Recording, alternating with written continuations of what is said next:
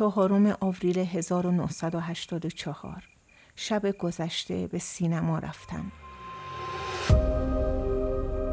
فیلم های جنگی. یکی از آنها محشر بود.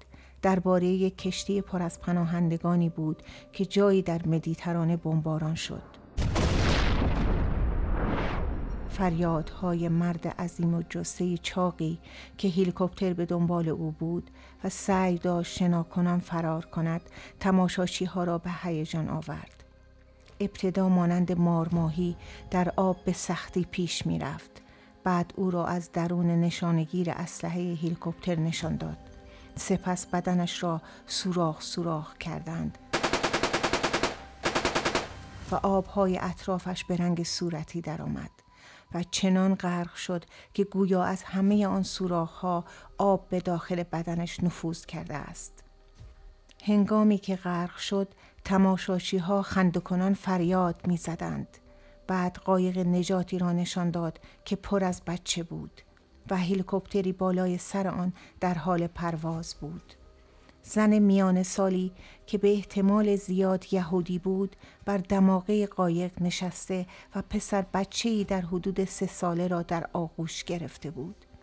پسرک وحشت زده جیغ می‌کشید و سرش را طوری به سینه زن می فشرد که گویی می‌خواهد درون آن پناه بگیرد و زن او را در آغوش گرفته بود. و با وجود اینکه چهره خودش هم از ترس کبود شده بود سعی داشت پسرک را آرام کند. تمام مدت آنچنان او را در بازوانش گرفته بود که انگار میپنداشت با دستهایش می‌تواند جلوی اصابت گلوله ها را بگیرد. بعد هلیکوپتر یک بمب 20 کیلویی روی سر آنها انداخت و قایق با انفجاری عظیم تبدیل به خاکستر شد.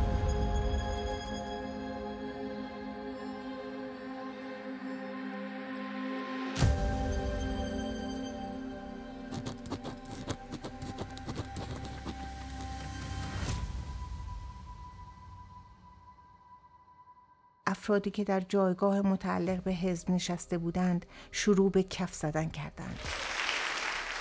اما زنی که در جایگاه کارگران نشسته بود ناگاهان جار و جنجال را انداخت که شما حق ندارید جلوی بچه ها این چیزها را نشان بدهید.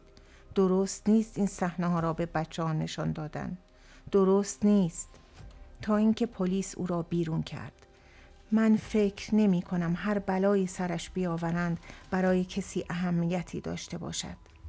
آنها به هیچ وجه به حرفهای طبقه کارگر گوش نمی دهند و به اعتراض آنها هیچ اهمیتی. وینستون که انگار عضلاتش دچار انقباز شده بود از نوشتن دست کشید. نمی‌دانست چه چیز او را وادار به نوشتن این چرندیات کرده است.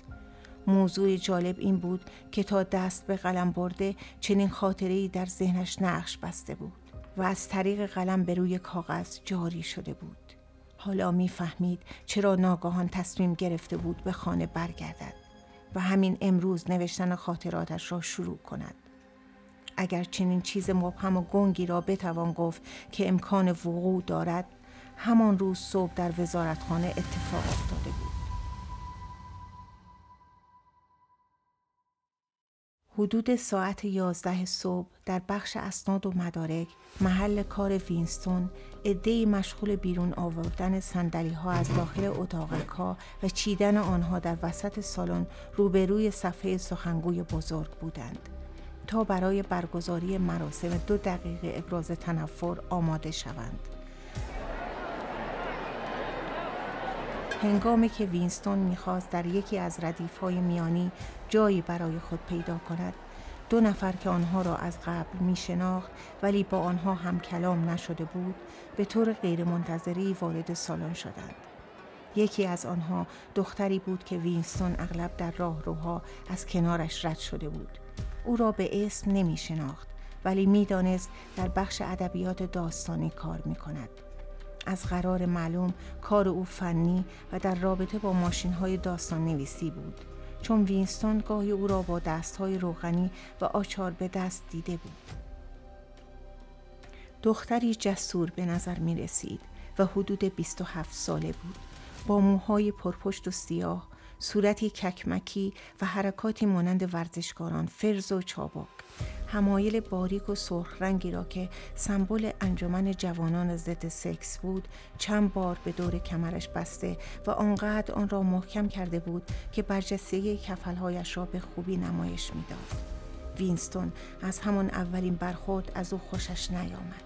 دلیلش را هم می‌دانست. این دختر حال هوای میدانهای بازی هاکی، حمامهای یخ و پیادهروهای جمعی و جلسات عمومی پالایش اندیشه را با خود همراه داشت. وینستون تا حدی از هیچ زنی خوشش نمی آمد. به خصوص اگر جوان و زیبا بود. متعصب ترین طرفداران حزب آنهایی که شعارها را در بست میپذیرفتند. جاسوس های تازه کار و کسانی که به دنبال نقاط ضعف بقیه میگشتند زنها و به خصوص زنان جوان بودند. اما این یکی به نظر او از بیشتر آنها خطرناکتر بود. یک بار که در راه رو از کنار هم میگذشتند دخترک زیر چشمی چنان نگاهی به او انداخت که تا عمق وجودش رو سوخ کرد. و برای لحظه قلب وینستون سرشار از وحشت شد. حتی به فکرش رسید که شاید او از عوامل پلیس افکار باشد اما بعید به نظر می رسید. با این وجود هر زمان که دخترک به او نزدیک می شد احساس ناراحتی می کرد و آمیزه ای از ترس و خصومت وجودش را فرا می گرفت. دیگری مردی به نام اوبراین از اعضای کمیته مرکزی حزب بود که چندین شغل و مسئولیت مهم بر عهده داشت و وینستون چیز زیادی راجع به کارهای متعدد او نمی‌دانست. افرادی که در اطراف سندلی ها بودند با دیدن شخصی که به آنها نزدیک می‌شد و یونیفرم سیاه اعضای کمیته مرکزی حزب را به داشت برای لحظه ساکت شدند. اوبراین مردی تنومند و قوی هیکل با صورتی زمخت، مزهک و خشم بود. اما برخلاف ظاهر ناخوشایندش ظرافت خاصی در رفتار داشت. بنا به عادت عینکش را طوری روی بینی جابجا جا می کرد که آرامش بخش و به نحو غیرقابل توصیفی متمدنانه به نظر می رسید.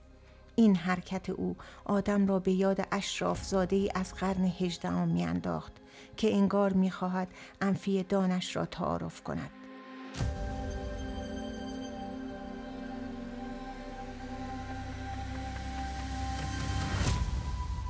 وینستون در این چندین سال شاید فقط دوازده بار او را دیده بود.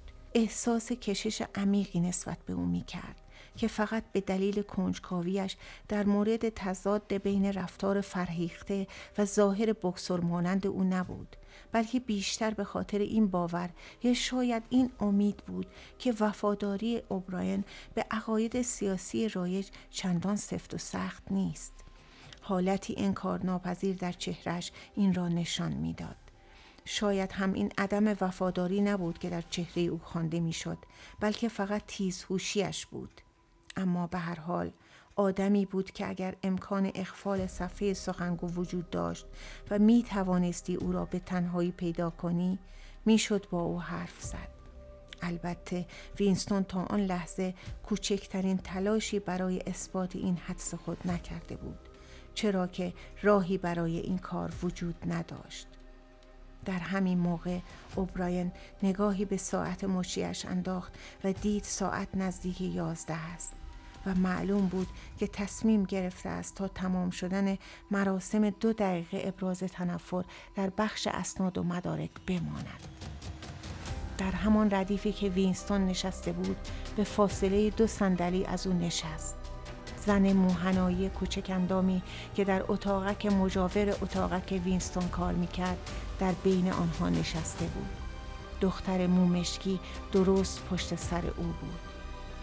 لحظه بعد صدای گوشخراش مهیبی مانند صدای ماشین قولپیکری که بدون روغن کار کند از صفحه سخنگوی بزرگ در انتهای سالن به گوش رسید صدایی که با شنیدن آن دندانهای آدمی به هم فشرده شده و مو بر تن راست می شد.